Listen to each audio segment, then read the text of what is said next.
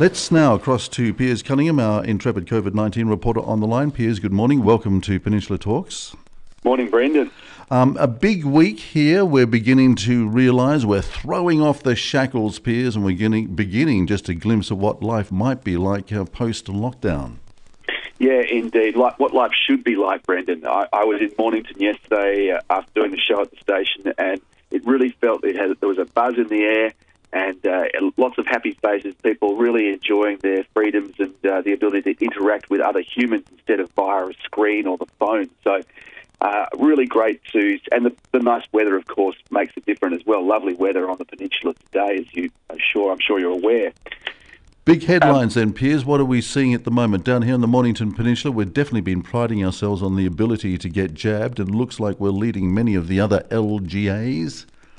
Yeah, well, look, this, we, we are. We're, we're probably about 5% on average ahead in uh, both categories, fully vaxxed and single vaxxed. But we are heading towards the 80% mark this Friday, and there are some uh, some big changes that are going to happen then. Uh, from Friday at 6 p.m., we're going to be able to travel beyond uh, the bounds of Melbourne for the first time in quite a while. So that'll be a, a, great thing for people wanting to get out and about in the state, go camping, go exploring, go and visit regional centres and friends and family and so on. So um, that's one big change in uh, the degree of freedom that we will all feel. Shops are going to open as well, retail open for the fully vaccinated. A little bit of confusion from the Premier uh, about that on the weekend in a presser that he gave. Um, but apparently that is the case, that um, to, to go into retail, you are going to be required uh, to be fully vaccinated. How that actually gets enforced in practice, well, I mean, shops aren't going to hire bouncers to stand at the door, and they'll be busy with customers. So, well, I don't, I don't want to um, correct you there, but I'm, I'm wondering, in fact, whether we do have clear clarity around that at the moment, Piers, because we're getting information here that that might not necessarily be the case. Uh, that in fact you are allowed to get into supermarkets and shops. Okay, well, look, look, there is a bit of confusion because the Premier, Premier can, was con- uh, contradictory about that on the weekend, and he got sort of hauled, uh, hauled out about it and uh, queried about it. But what I'm looking at at the moment is saying that that is a requirement, and there's a limit of, of one person per every four square metres within a shop. It may be, however, I mean, I think in, in supermarkets, for example, because that's a, an essential service, you've got to be able to get food whether you're vaccinated or not. Uh, then, then that wouldn't be a requirement. Uh, but uh, look, I, I advise uh, retailers and shoppers to, to, check for the latest information come Friday about what re- restrictions actually apply because there is some confusion at the moment from coming out of the government. Seems to be. The other interesting story that I saw this week, Piers, I'm not sure whether you picked it up, was um, that well known Australian and Melbourne cartoonist Leunig uh, basically has stepped away from Fairfax, the Age newspaper, after declaring that a cartoon that he drew, which was basically the little Leunig man standing in front of a tank, much like the uh, Chinese citizen at Tiananmen Square all those years ago, but rather than the muzzle of a big tank staring at him, there was a picture of a syringe. According to the editorial staff, it was an unacceptable cartoon. Leunig thought that uh, in the interests of good, wholesome discussion about what we're going through here in the state, it was and should have been published. Uh, it wasn't, and he stepped away. Yeah, look, I think this is a, this has really touched a sensitive point because Leunig is a, is an Australian national treasure. After all, I mean, the guy is really very loved. He's been part of the Melbourne landscape for 55 years. I think he's been on the editorial page of the Age, and for him to, to leave under the circumstances is is disturbing and uh, and really a worry about the sort of uh, censorship that we are now living under. And then don't forget that during the, the months of months of, of lockdowns and those daily presses with the sermon from Dan Andrews' Daily Presser, there was criticism that there were handpicked journalists there who never really asked any tough questions. There was a lack of transparency from the government, and you know they seemed to get away with very large sections of the media just following their lead and not questioning what was going on. And this is really what is the issue here. It's not really a question of, of whether you're an anti-vaxxer or not. And I don't think that, that Michael Leunig necessarily is an anti-vaxxer from that cartoon. What he's really highlighting is that there is a, a personal freedom challenge being made by all these mandates. I mean, we just talked about it before with people potentially having to be double vaxxed or even go into a shop So there is concern about overreach, and this is uh, this is only one example. Another one that comes to in a moment, which is these new laws about permanent powers in pandemics. Just quoting Michael Leunig from an article I think was published in the uh, Murdoch media recently, he said, "In my opinion, it's fair enough to raise the most lockdown city in the world." He was critical of the attitude of the editorial staff of the Age, which is part of the Nine uh, Nine Media network now, so it includes the Sydney uh, Morning Herald as well and the uh, the Fin Review. He said, "I don't much want to work for the sorts of readers who are censorious.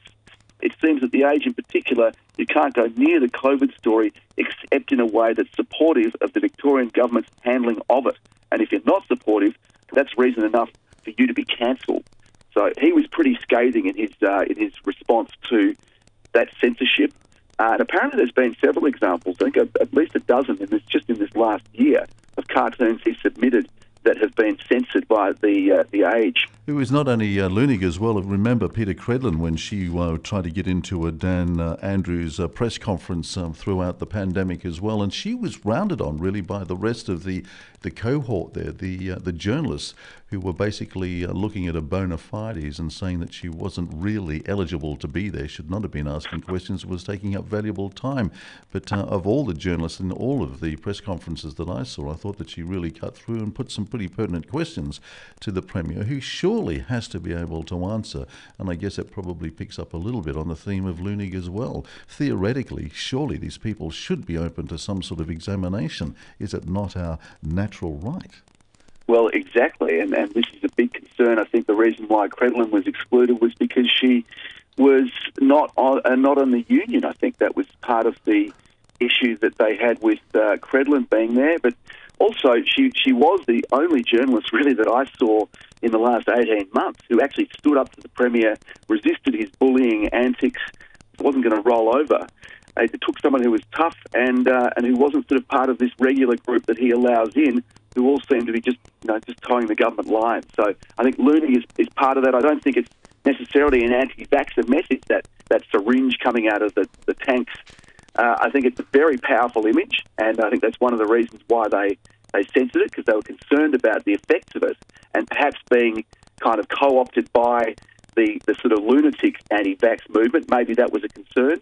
But uh, I don't think that's what really what Leunig was, was on about. I think he was just really calling attention to the draconian uh, system that we seem to be living under, all in response, particularly in Victoria, all in response to the pandemic. And I think there's plenty of people who feel that, you know, we've really we've endured a lot, and we've we've watched a lot of our rights being eroded by a government that uh, doesn't sort of mind riding rough roughshod over things that we hold pretty dear to our livelihoods and uh, and lifestyles here in Victoria. Well, the good news, uh, Piers, the good news now, Piers, is of course that we now have some guarantees that that will no longer happen because, of course, the emergency powers have been reviewed, courtesy of our parliamentarians. The independents and others have uh, put their seal of approval on this uh, new piece of legislation, which will be passed very, very soon, in which it basically curtails the way that we handle pandemics in the future. The question is are these reforms good enough and is accountability enshrined enough in it as we go forward? Yeah, and I think that that's interesting that you raised that. Uh, I think that one of the concerns is that they're permanent changes. So just as the existing state of emergency powers have a sunset clause that I think makes them uh, winds them up in early December this year. This is the reason why the government's uh, ch- you know wanting this new bit of legislation to go through. The new uh, legislation with pandemic powers held by the, the health minister rather than the chief health officer.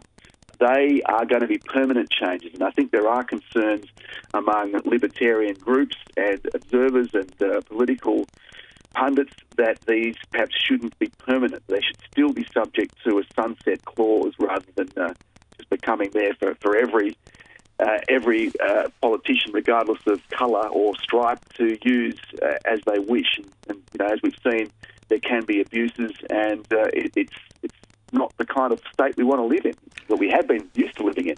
Indeed. Well, I'm sure there's going to be a lot of scrutiny and a lot of examination of this stuff as it does go through. But I saw uh, Fiona Patten the other day giving it her seal of approval. Of course, uh, the extension of the emergency powers was on the proviso that they were able to come up with some sort of provision to basically haul it in, repeal, and re examine. According to her, it uh, passes the test, but as you say, others maybe not quite as convinced at this stage. Piers, we're going to have we're going to have to wrap it up very very quickly because we've got um, good uh, Dr. Nicole Yap not too far away. Got to cross to her at uh, eleven thirty.